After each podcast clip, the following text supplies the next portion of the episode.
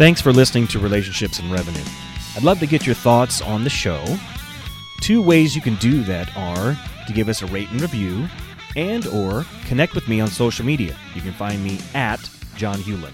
Thanks again for listening, and remember, passion gets you started, purpose keeps you going.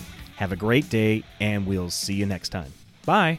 Some of the different speaking engagements you've had over the years, uh, tell us a couple highlights. Some of the, either the actual, the talk you gave, or like the group you were with, or something that made it memorable for you. I'll tell you a couple of them.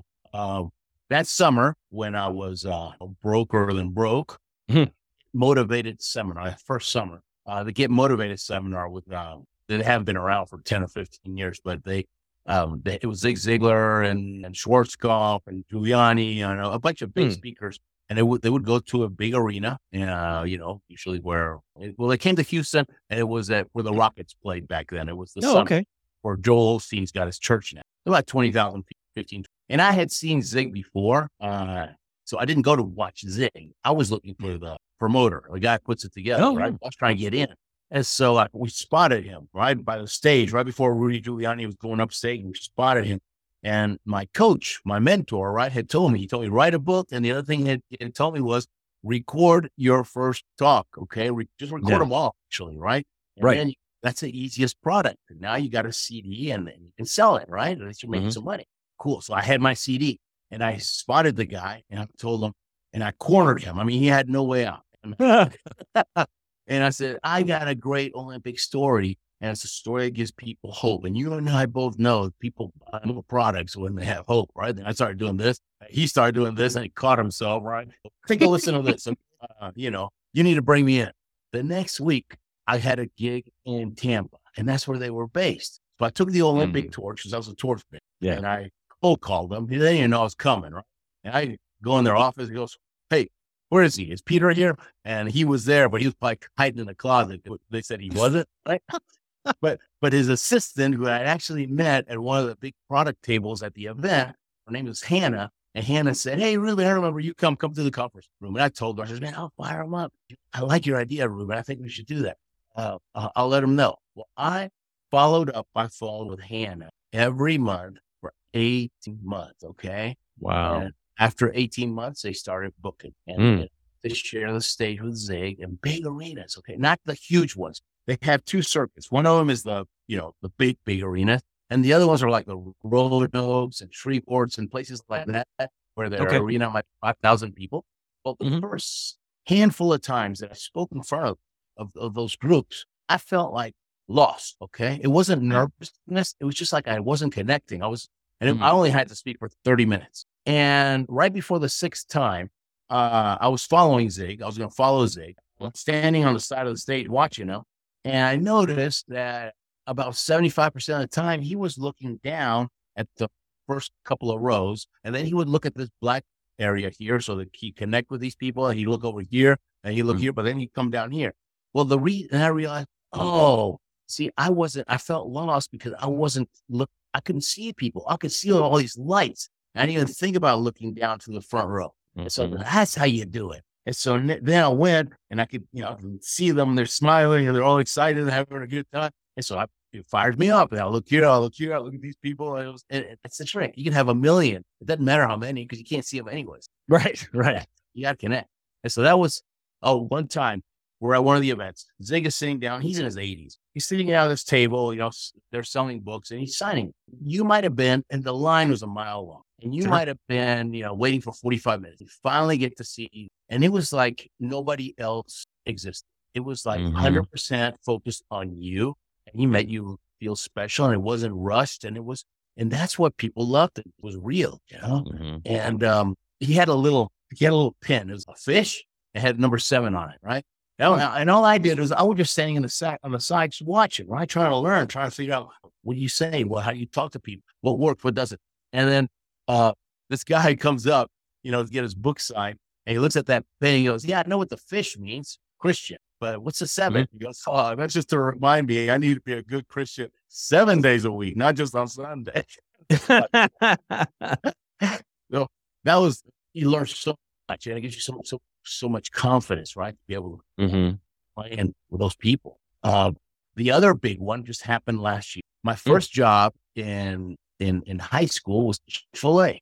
Uh, I worked at Chick-fil-A number eighty-five. There's only eighty-five Chick-fil-A's back then um, yeah. in Houston, in a little mall in Houston. We had a lousy location, uh, no traffic, nobody knew. People walk up and says, um, I have a Chick-a-flake, or I have a Chick-fil-A. Nobody knew how to say it. We were educated. Oh, okay. And so, but we were, cons- even though we had a lousy location, consistently in the top ten in sales. Because our, our, our, our manager was super gun-ho guy, always doing, you know, all, all these great promotions and things. And he made mm-hmm. it fun. Yeah. We had almost no turnover in three and a half years. Okay. Wow. We, this is forty-five years ago. We still keep in touch with the crew, still keeps in touch, and we keep in touch with Steve. Okay. He lives in Nice. Here. After three years, Chick-fil-A figured out this guy that's running the store. He needs to be training other operators, right? So mm-hmm. they brought him in to Atlanta, made him a V P of training, and they brought in this lame, uh, this lame manager. Within, it wasn't fun anymore. It wasn't challenging. Within six months, we all quit. Right? Yeah. It was funny. And so that's when I learned and realized that, wow, leadership really does come from the top, because the leader sets the tone, the culture, mm-hmm. everything. Um, so last year, Chick-fil-A booked me to do their national convention. Uh, cool. Usually it would have been maybe fifteen thousand people. Um, mm-hmm. It was right after COVID, so it was, it was a hybrid of six thousand people, which is still a good, fun crowd. Yeah. And I got to share with them, you know, my stories, you know, about, about Steve and, and how, and then the goal was, These these operators, they are actually doing really good business, okay? Because all of a sudden, everybody loves Chick-fil-A, right? It's, it's very popular. But they're running on skeleton crews because of COVID, and they are burnt out. A lot of them forgot yeah. what business. So you need to remind them, okay? And, you, and I told them how, you know, when I went working at Chick-fil-A, I was such a recluse. I didn't talk to anybody. I was so shy. Steve would say, you know, working for me, you know, working at Chick-fil-A. You just hang around this place, and I'll teach you stuff. Will you know? Will help you uh, the rest of your life. And don't you ever think that this is a, a stepping stone to the next job. This can, if you play your cards right, this can be a springboard to a great future. And I bought into it, and I started, you know, uh, coming out of my shell. And I mm-hmm. got to believe that those three years during high school, uh, you know, with with Steve, uh, gave me the confidence that once I saw Scott Hamilton a couple years later, I was ready mm-hmm. to take action. Otherwise, yeah. I might still say that was cool and just gone on with my normal. I mean, sure. so I, I give them credit for it. It was great. Mm-hmm. Garth Brooks, uh, he opened he, the night before. Oh. Brooks came and he sang, and and uh, it was great. Uh, I'll have to send you a link to uh, actually videotaped it. I only spoke for twenty minutes, but it was oh, wow. great. Yeah, really great nice. production. Best production I've ever been in. As far as very cool, very cool. Well, as you know, the podcast is called Relationships and Revenue, and one of the things that, that I believe, Ruben, uh, to the to the core of my being, is that in order for my businesses to be the absolute best they can be, it starts with the relationships that I deem to be most significant. And for me, those are with my kids. Those are family ones. So with that as the backdrop, what are you doing right now to build into, to make better, or to improve your most significant relationships? And what impact do those relationships have on your business? Wow, that's a great question. Deep. When we were dating many moons ago, one of my mm-hmm. friends, who's a couple of years, few years older, maybe ten years older, he was a successful businessman. He was kind of like a mentor to me. And he lived on one end of Houston, lived on the other. It was like a two-hour drive because it was bad. So we would yeah. always meet at Denny's in the middle. And one time, he, um, I don't know what was going on. He said, man, just come all the way to my house. And I did. I go over, and the first time I met his kids. Back then, his oh. kids were ten and ten and eight. And, um, And man, they look at me right in the eye. Good handshake. Yes, sir. No, sir. I said, okay, great. What's up with these kids? I've, I've never seen kids like this. And so we homeschool them. Uh, it's not about the education. We we control the values around here. The education is going to be good if it's one-on-one. It's like we control the values. So okay. It's about the values. Cool. And that kind of planted a seed. And then when we, you know, got married two years later, had our first kid, uh, we decided we're going to try this homeschool thing. And it was still pretty fringe back then, but, yeah. uh, I say we homeschool. My wife's done ninety-nine percent of it. I'm P E and attitude, right? I mean, I'm like, I basically, my rules with my kids are uh, don't whine and don't quit, okay? You don't whine, don't quit. I'm, I'm your friend. Ever since they were little, I would tell them, look, life is tough, okay? It's going to knock you down. It's unfair. So many times it's unfair. You do everything right, but it doesn't work out. And so, but we're tough. Well, you're mm. bulldogs around here. No chihuahuas allowed, right? And so when life knocks you down, you know what we do? Pick ourselves up, dust yourself off, and get back in the game, right? Because that's what champions do. And so they've taken that to heart, and they're very resilient, tough, you know, kids. They outward competition. They're very coachable, unlike their dad, oh. like old Ruben. And um, right, right. And they're they're gonna leave me in the dust, and I love it. Okay, because see, our my my feeling is our as parents, our finished product is their raw material, right? So I don't mm. know what they can become. Uh-huh. Um, our son Grayson, when we moved to Colorado Springs, he was six and Gabriella was ten. And one day we went to the Olympic Training Center, and it was, and it happened to be, they call it Olympic Day. It's one day in the summer, and they, it's kind of like an open house where all the different sports mm. are doing demonstrations. They're trying to recruit little kids. You get yeah. them at, at five, six years old, put them in a program for fifteen, twenty years. You might have an Olympian, right? Mm. And you might have a medalist. And so that's where it all starts. And so we, Grayson and I went, and um, we saw, you know, saw several sports, nothing really grabbed them. And then we walked down these steps, and there's this dojo at the bottom. And uh, there's blue mats, and there's this mean-looking guy with a, you know, black belt, right? As we walk down the steps, he looks at Grayson. He's a preemie. They're both preemies, so he's little. And mm-hmm. uh, he looks at me and goes, "You, get over here." Okay. But he walks right in front of him, and he has him stand, right? He goes, "Okay, stand in front of me, and it face the same way I'm grab my arm, pull across, do like a, you're doing a sit-up. This, the same thing." And so Grayson does that, and the guy basically does a, a flip over him. But Grayson flipped them, right? This is how yeah. they recruit judo. And he sure. looks back and goes, "Dad, I don't want to do judo." When we come home, he talks to his sister into it, right? Well, this judo is at the Olympic Training Center Club. The coach is the national team coach, okay? And uh, when we go, we, we go twice a week, and the resident athletes, the top athletes who live there, right? Um, praying every day, but they were just finishing one of their workouts, and there was a bunch of little kids that showed up that day. You know, you grab a couple of Olympians, and you know, and and the coach, he's the first American to win a medal in sport of judo for the U S, right? Wow! So that's the environment they're in. Yeah. And uh, and coach said, "Look, we're going to have to manage his expectations, okay? Because you know, girls, they mature faster than boys do, and sister is four years older. You know, she's going to get this a lot faster." He goes, "Coach, whatever you say, done. Okay, done."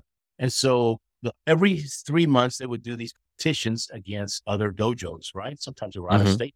And his sister, Gabriella, she had this little shimmy move she'd do, put the other person off balance and flip them, and she's winning medals left and right, right? She should mm. pick it up right away. Grayson, he was clueless. First six, first six tournaments, okay? First year and a half, he didn't win a single fight. I mean, I used mm. to kid him. I said, "Man, you know what the ceiling of every dojo in Colorado looked like, buddy, because you're always mm-hmm. on your back. Yeah. Don't quit on me, man. You're growing on the inside. One of these days is going to pop up. It will. You don't know." Mm-hmm.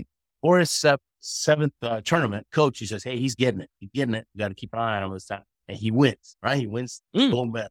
And he comes nice. up, all poofed up, right? He goes, yeah, yeah, yeah, yeah. "Medal's nice, but you know what I'm proud of?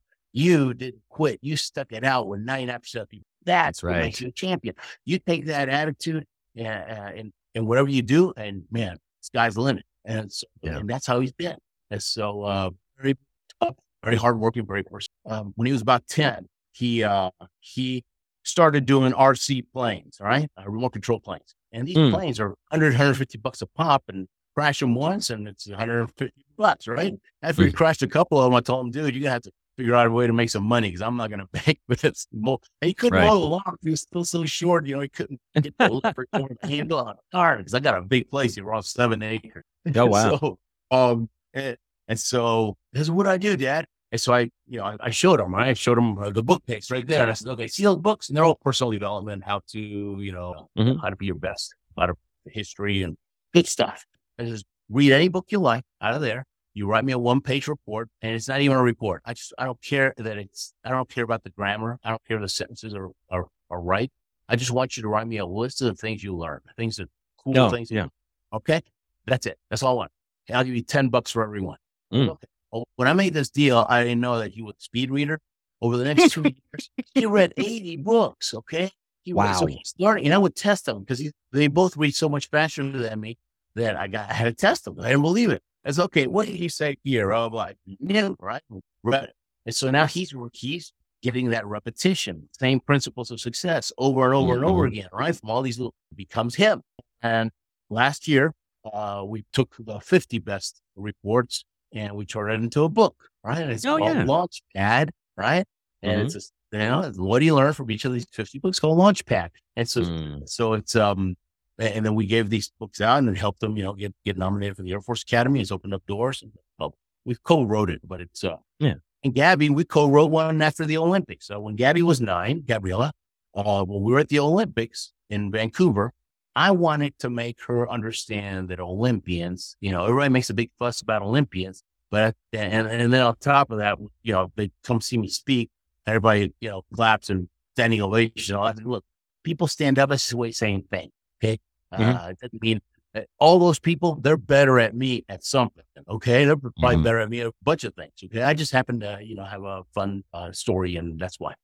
But I wanted to get it, her to get it, and so I made it a point, made her a point, get her to meet a bunch of my Olympic friends, and she understood. She goes, "Yeah, they're just like your dad." Especially luge. It's a very blue collar sport. There's not it's okay. Not, It's not like uh, figure skating or gymnastics, or alpine skiing, right? Where these people are, they start reading their own, you know, their own press clip things, right? It gets to their head. Yeah. But Lou's very, very laid back.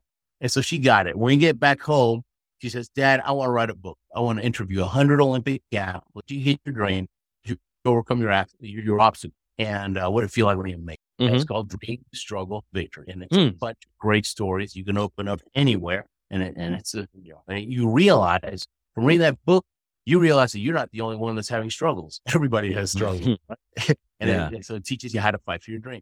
Very so, cool. Yeah, so I, I don't know if that answers my question. It, it does. It does. That helps. Yeah, that helps for sure. Um, what does success look like? It has nothing to do, well, it has nothing to do with fame or money or unless it was your goal to be famous, driving a sports car and being rich, right? So success to me means I had a goal. I did my work. I reached my goal. And so I was successful. I made it.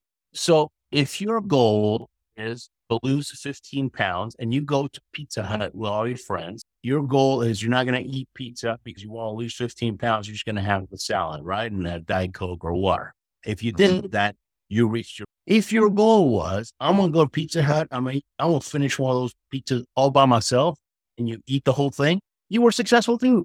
Right? They were both successful, but it has nothing to do.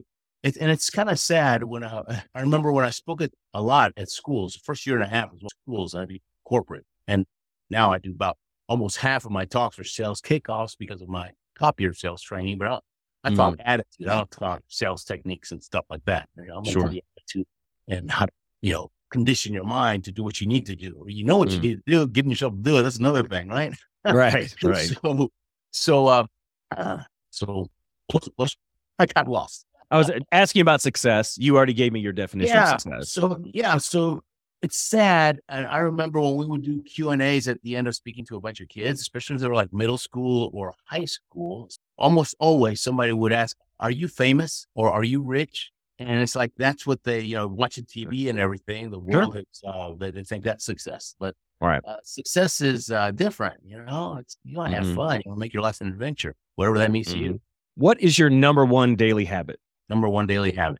What's become my number one daily habit is when I, when I went to train and I was sliding better than ever. Uh, the start, the start of a leaf run, it's kind of like a, a, like a deadlift, right? You know how the deadlift is, you have the bar on the bottom, you, mm-hmm. whoa, like that. It's all lower yep. back, but it's horizontal. You're sitting on the sled, you go, right? It's all lower back, a lot of disc uh-huh. problem. And so, and then you have spikes on your fingertips and you have to build up speed. You're, you can build up speed before curve one, then you lay down. From that point on, it's who can drive the best lines, stay, you know, uh, aerodynamic and consistent, mm-hmm. right? Sure. And so coach said, your driving is great. Uh, your, um, your initial pull, it's fine. You're strong like a bull, even at sixty, but you've been sitting at your desk writing books for the last twenty years. You're stiff, man. You're just, you need to open up your hips and, and, you know, you need to stretch, stop lifting weight, just uh, stretch yoga. Mm-hmm. And you, you know, I got a whole program, you know, in the morning, try to do it in the, in the evening too. Uh, uh, start off with a few sit-ups just to warm up that area. And then just a series of yoga and moves and stretching to open up my hips so that when I'm paddling, I'm mm. able to get myself down further. Mm. And he said, we can gain one mile per hour before curve one, man. That's what's really, that's where you're hurting. And we, we need to work on that. Okay. My habit is, you know, as soon as I wake up or I open, you know, turn on what, check up my phone, check the laptop. No, first get mm. down. Let's get some, you know, at least some core stuff going and stretching, uh, thirty, forty-five minutes of that. And, and that starts the day. Right. Okay. Perfect. And sometimes I got a podcast, you know, on listening to that, you know, mm-hmm. whatever, just to keep my brain. So it's not yeah, for yeah, for sure. Or music. Now, this is a question that I don't ask all of my guests, but because I think it applies, that's why I'm asking. What role would you say your faith plays in your business? Big, big role. I mean, luge, you know, people think all you do is, uh, you know, you're laying down, you're going downhill. How hard can that be, right? Well, uh, it, it's it's real good for your prayer life, all right? Luge, I can imagine. So, you know, I can do all things through Christ who strengthens me. You know, I, uh, I, I believe, I truly believe. Look, I, when I told you earlier that I'm not a great athlete, I mean, I said, no, that's not false modesty. All right. I'm not, but I got a lot of heart, you know, and I don't mm-hmm. quit. And, and I truly believe, and I, look, non-athlete makes to the Olympics, lousy and, and, and, and school and best-selling author, a real best-selling author. I mean, I've sold hundreds of thousands of books. Okay? It's not just like uh, the Amazon trip. Um, right. Right. And, and I'm an introvert and I've been a professional speaker, you know, for twenty plus years. I mm-hmm. mean, that's not a God thing. And so it's, it's almost like he, um, he, he allowed me to do these things so that I have a platform where I can encourage people so that, you know, my, my, no matter what the goal is, when I, you know, let's say you just book me to speak for your people, right? You got a hundred salespeople you want to bump up. Um, you book me. And so we'll have a call and I always ask them, okay, what's the, what's your goal? What's your goal with your people? Mm-hmm. What do you want to do? What's the struggle? You know, I had to overcome all these struggles. What's holding them back? If I know those two things, you know, I can, I, I can work it. I know which stories to include, et cetera. Right. And, but I, I let them know that, look, my, the main thing that I'm going to do for your people is I'm going to take their excuses away because mm. my goal is I want them walking out of my talk thinking, if that guy can make it to the Olympics, you know, one time, I can do anything. And now they're ready to face their fears, right? They're ready to face mm-hmm. their fears. And and they realize that nine times out of ten, the fear was just a smoke screen, that when you face your fear, the fear disappears. You know, it was just yeah. in your head, right? Mm-hmm. And I remember you're always sitting, you know, let's say a big event and uh, let's say it's uh, Xerox or something. And you're sitting in the front with all the, you know, C, C-level people and the V Ps. And I remember I was sitting with them on that front row and it we're waiting for their C E O or whoever was talking to, to finish, and it's going to be my turn to blow. And I'm kind of quiet, you know. I'm not, you know, and I'm not preparing mentally because I know what I want to do. I'm, I'm just introvert. And I see a couple of them. They they look at me and they whisper something to each other, right? You know, I know what you guys are talking about. You think I'm in a bomb, right? Well, guess what? I'm Clark Kent in real life. I'm Superman up there, and I turn into Clark Kent, you know, when I come back down. Mm-hmm. And, and sometimes from the stage, I'll say, look, you could have brought in uh, Evander Holyfield or LeBron James or Michael Jordan to come speak to your guys. But after, and, and, and they would have told them the same success principles that I follow, because that's what everybody does to reach their goals and dreams. But afterwards, your people would have walked off and said, oh, that'll work for LeBron. That won't work for me. But when I'm done with them, right, they're gonna go walk out there. That'll work for him. That'll work for anybody, right? And I'm all yeah, right, cheaper yeah. than LeBron. Man, they look at me. That's all happened. You're getting a deal with me, all right? But it's all. I think it, it is a God thing. He kind of let me, you know, just like you know Moses. You know, he was not a leader type. He was a shy guy too. You know, and, and mm-hmm. he, he took these people that had nothing going for him, and so that uh, so that afterwards, people realized, man, he's. God's working through this person, right? They can't take mm-hmm. credit because how can an introvert do that on stage? Sure. You know, honestly, Ruben, most of the best speakers I've ever known are introverts. Is that right? Yeah. I hear that a lot. Not and, all, and, but several. Yeah. Yeah. Um, I don't have that many speaker friends, believe it or not, because uh, it's a lot of them, not all, but a lot of them are in it for the applause, right? It's like, oh, I know. Oh, yes, I know. It's, yeah. it's like, uh, I don't want to hang around you. Uh, I remember there was one guy, I actually liked him, you know, and, and I really liked him as a person, but he couldn't turn it off. I mean, we might be, yeah. you know, like uh, I don't know, a, a restaurant somewhere and, and he would order, well, I'll have the chicken with the red tomato sauce. Said, come on, man, you're embarrassing me. Talk normal. Enunciating to the waiter, please. And so, right, uh, right. but but the ones that are very down to earth, like Leah and people like that, I think those are the best because it comes from the heart. Yeah. Yeah, for sure. What makes a great leader? makes a great leader. I'm I'm going back to Steve Mason, my Chick-fil-A uh, mentor, you know, our, our manager. He made it fun. He made it challenging. He he uh, he treated us all differently. I remember Craig. Craig, he was kind of a bodybuilder back then, right? We were all high school kids, but he was the, the kid that loved the gym. Mm-hmm. Craig would always, I mean, Steve would always point out, wow, man, you must you must have been working out extra hard this week because that shirt's looking a little tight, and he liked that. With me, he'd say something about the soccer team. And so he he realized, he knew what our buttons were, right? Mm-hmm. We weren't a bunch of people, we were individuals. And he was always positive, and he taught us stuff. And I remember one he taught, before I spoke, a couple of years ago, maybe three or four years ago, I spoke to the Federal Reserve Bank of Atlanta. And, mm. and Steve uh, lives there, right? And so I called him up and I says, hey, you are, it's a leadership talk, and I want to talk about you. So if you want to come, you know, you're invited. And so he came and he listened, and it was great. And, mm. and then um, afterwards, they gave us a tour of the guts, the inside, right? Where no. all the money is, right? It was awesome. Yeah. You know, the last scene of uh, Indiana Jones, where there's that giant warehouse and there's boxes that go on forever. Mm-hmm. It was like that, but it was money. It was wow. So we're walking down this hallway, and then the, the, the guide, you know, the guy that brought me in to speak, he's like a couple of steps in front of us, and Steve and I are just shoulder to shoulder, got chit chatting and, and following this guy. And Stuart Cathy, Stuart Cathy is the guy who started Chick-fil-A. Okay, yeah, uh, you know, back in back in the day, and uh, I got to meet him too. I got to spend a few hours with Truett. He has some great stories. But we're, one thing that Steve would would teach us is you don't walk over trash. Right? We have mm-hmm. pride how our restaurant looks, right? It doesn't matter who, you should see trash or uh, a gum wrap or whatever. You bend down, you pick it up. And when you right. see a trash can, you drop it, right? Mm-hmm. And so we're walking down the hall of the Federal Reserve Bank, and there's this gum wrapper or something. And our guide, he, he wasn't trained at Chick-fil-A, so he walked right over it. And mm-hmm. Steve and I, we almost knocked heads because we looked at each other and said, you still do that, Steve? He goes, are you kidding? Truett told, told me that. You know, of course I do it. But he, you know, little things that made a uh, an impact, right? And so mm-hmm.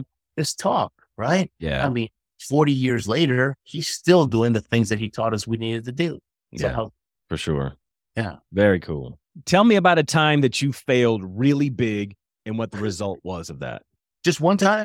So I was doing a a podcast. I'm gonna I'm gonna hook you up with Jim. Do you know Jim Harshaw Junior? I don't. He has a podcast on failure, right?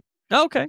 And he did a TED Talk about how he teaches his kids to fail. All right. Yeah. Uh, and and this guy was an N C A A Division One. Um, uh, I think he was All American wrestler, and then he was the oh, youngest wow. N C A A Division One wrestling coach for ten years. Then he went to corporate, now has his own business, coaches. But you said you have to be feeding off each other talking about failure. But mm. and luge, you sell your way to the top. I mean, they start you on, like, if you go to, let's say, uh, you're in Park City, Utah, and uh, right outside of Salt Lake, and you're going to go learn there. Well, most tracks have fifteen, sixteen curves. The Park City, they put you on curve twelve, and you're going twenty miles an hour. And nothing, nothing works. Nothing coach says works because the sled is out of control. It's like, you feel like you're on, on a bar of soap. And you mm. crash, crash, crash, crash. And then finally your brain figures it out, right? Because you're training your brain, right? Yeah. Basically, yeah, whenever you do something new, riding a bike, juggling, whatever, you're training your brain, the brain figures it out. It's done, right? You, you yeah. know it for life. And so figures it out. What does the coach do? Moves you up a couple of curves. Now you're going thirty. thirty miles an hour. It's too fast. Crash, crash, crash. Figure it out. You literally work your way to the top, right? Okay. It's the people that are not willing to, you know, to go through that failure, they don't, they're never going to make it. Um, yeah. I have a couple of friends that were, one of them was an N B A player. Uh, he was, he's in the Hall of Fame. And then another one, uh, he was an Olympian in Albertville, speed skier from Canada. And they're mm-hmm. both, uh, one of them passed away. Uh, Mark Eden passed away a couple of oh. years ago, but, um, they were both really good speakers. Okay. Mm-hmm. And I asked them on separate occasions, I said, you know, there's hardly any good speakers, you know, athletes, right? Uh, mm. The speakers are any good, you know? Yeah. I mean, I don't get it. What do you think? And they both said the same thing, you know, on totally separate occasions. They, they, they hadn't been talking to each other. Um, they both said, you know, very few people are, they work so hard to make it. You know, we work, we all three work so hard to make it to the top. And very few people are willing to start at the bottom and make it to the top again, you know, as a speaker or any, they're, all, they're trying to wing it. And, yeah. Um, oh, gosh. Very few, yes. I mean, uh, Uh, oh, Mary Lou Retton, she's another one that's very good. She's awesome. Mm-hmm. So, so it kind of goes back. They don't want to fail, or they get lazy, or I don't know what the deal is, but they you can't you can't improve. Um, when fear of failure, mm-hmm. fear of the unknown, that's what holds people back. And um, sure, from from even following coach's advice, coach says to do something, and you're, and you're afraid, mm-hmm. and um, and so you get stuck in your comfort zone. Well, you mm-hmm. can't improve if you're in comfort zone. You just can't, right? Well, you nothing grows there, man. Nothing, nothing grows in the comfort zone. There's no fertilizer, nothing. It's miracle no. on the outside. And so, yeah, I use I use the same analogy, Ruben, um, and you'll appreciate this because you know you've climbed high heights. You know, you get to a certain level when you when you go up in altitude, things don't grow anymore. No. So so many people, and, and I'm thinking of some of these, you know, these top echelon athletes. You know, they're there, they're at the mountaintop, they've made it. But the problem is life was never meant to be lived on a mountaintop. It was a reward for all the work. It was supposed to be temporary. If you want to grow where the work happens, it's in the valley. That's where it happens. Things grow in the valley. It's they grow true. in the st- struggle. If you don't struggle, you can't grow.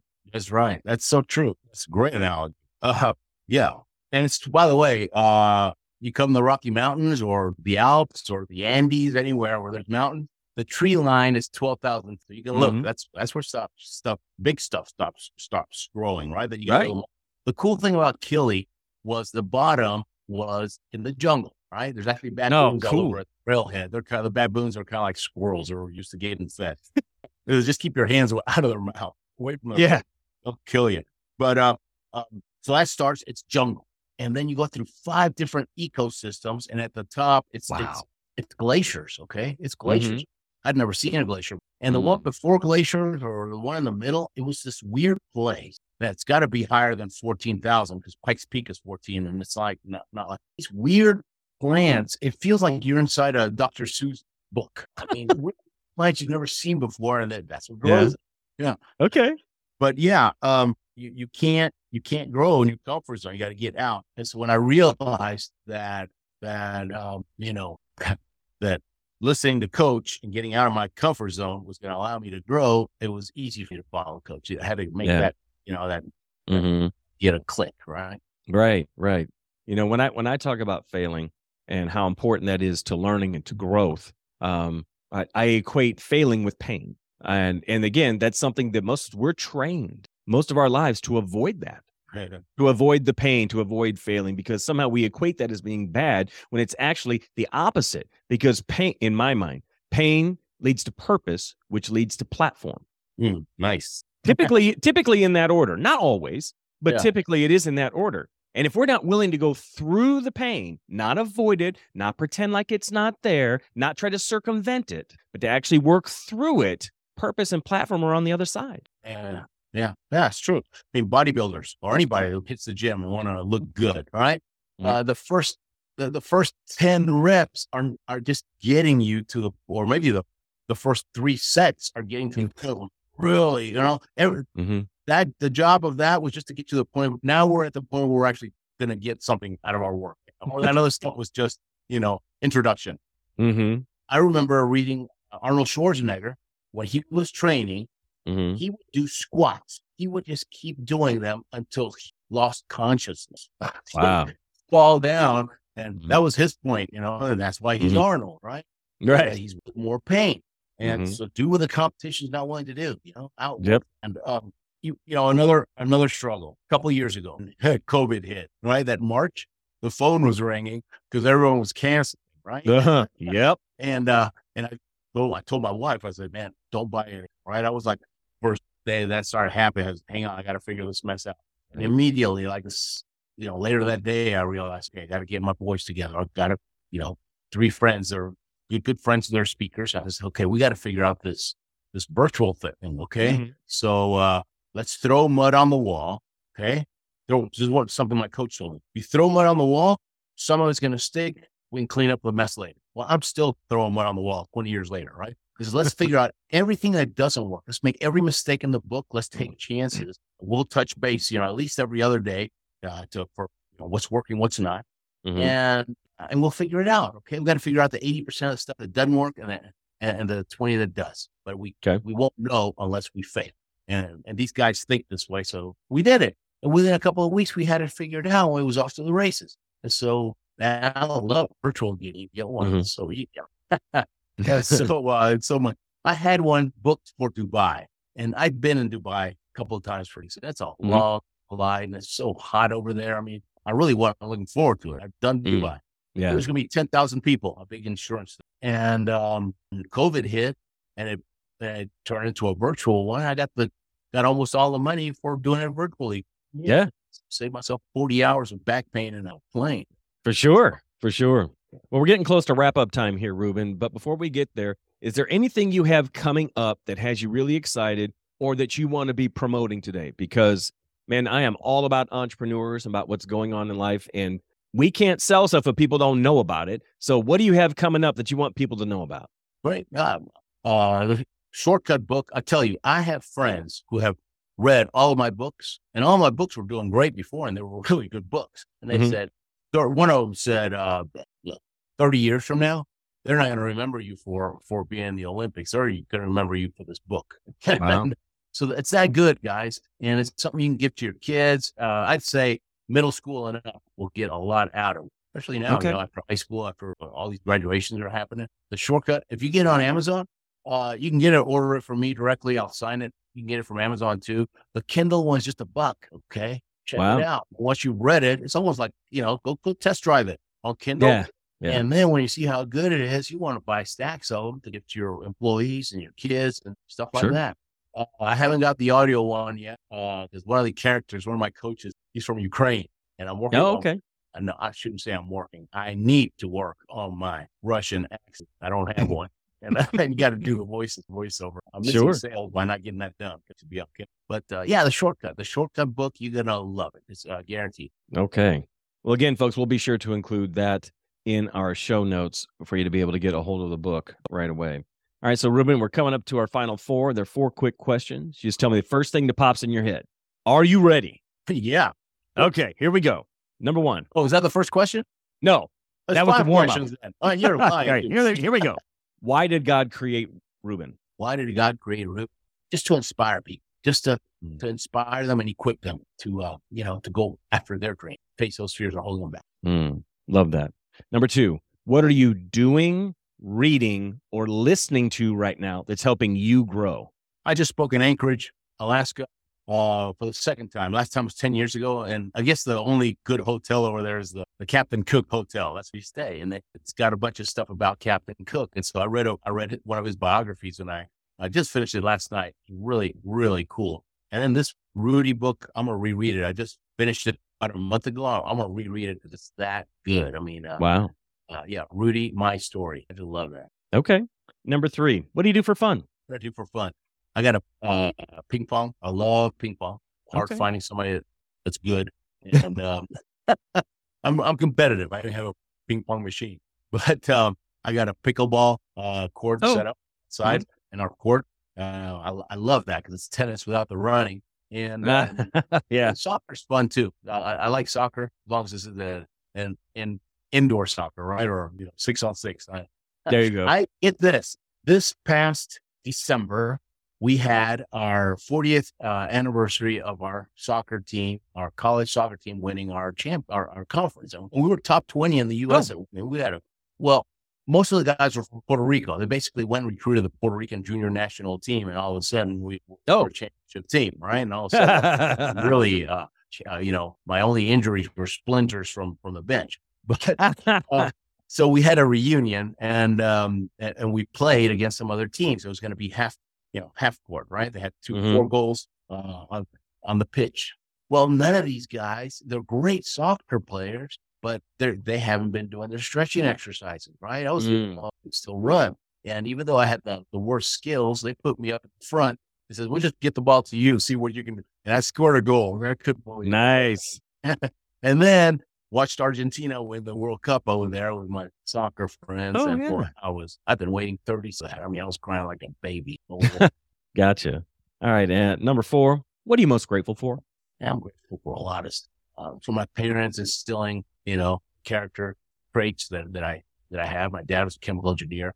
uh, taught me the how-tos. Uh, my mom, she taught me how to dream, right? She would give me mm-hmm. examples how, you know, your your great great parents, they were from Italy and from Spain, right? And when things got really bad, they left everything behind uh, with the hopes, right? They went to Argentina and, you know, the hopes of a better life. And, and, uh, and, and, and then your grandma did, did the same thing. She moved.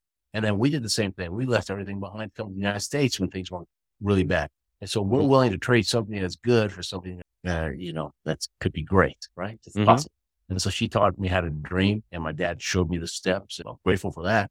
Uh, grateful to, you know, uh, have been, have come here as a kid. If I'd have stayed in Argentina, I never would have caught the Olympic dream because all I care about is soccer. And we've always established right. I'm a lousy soccer player. And so nothing would have happened. So I came here, you know, and, and opportunities and, and meeting Steve at Chick-fil-A. And then, and then that kid asked me to be his show and tell project. I mean, my whole life is a God thing.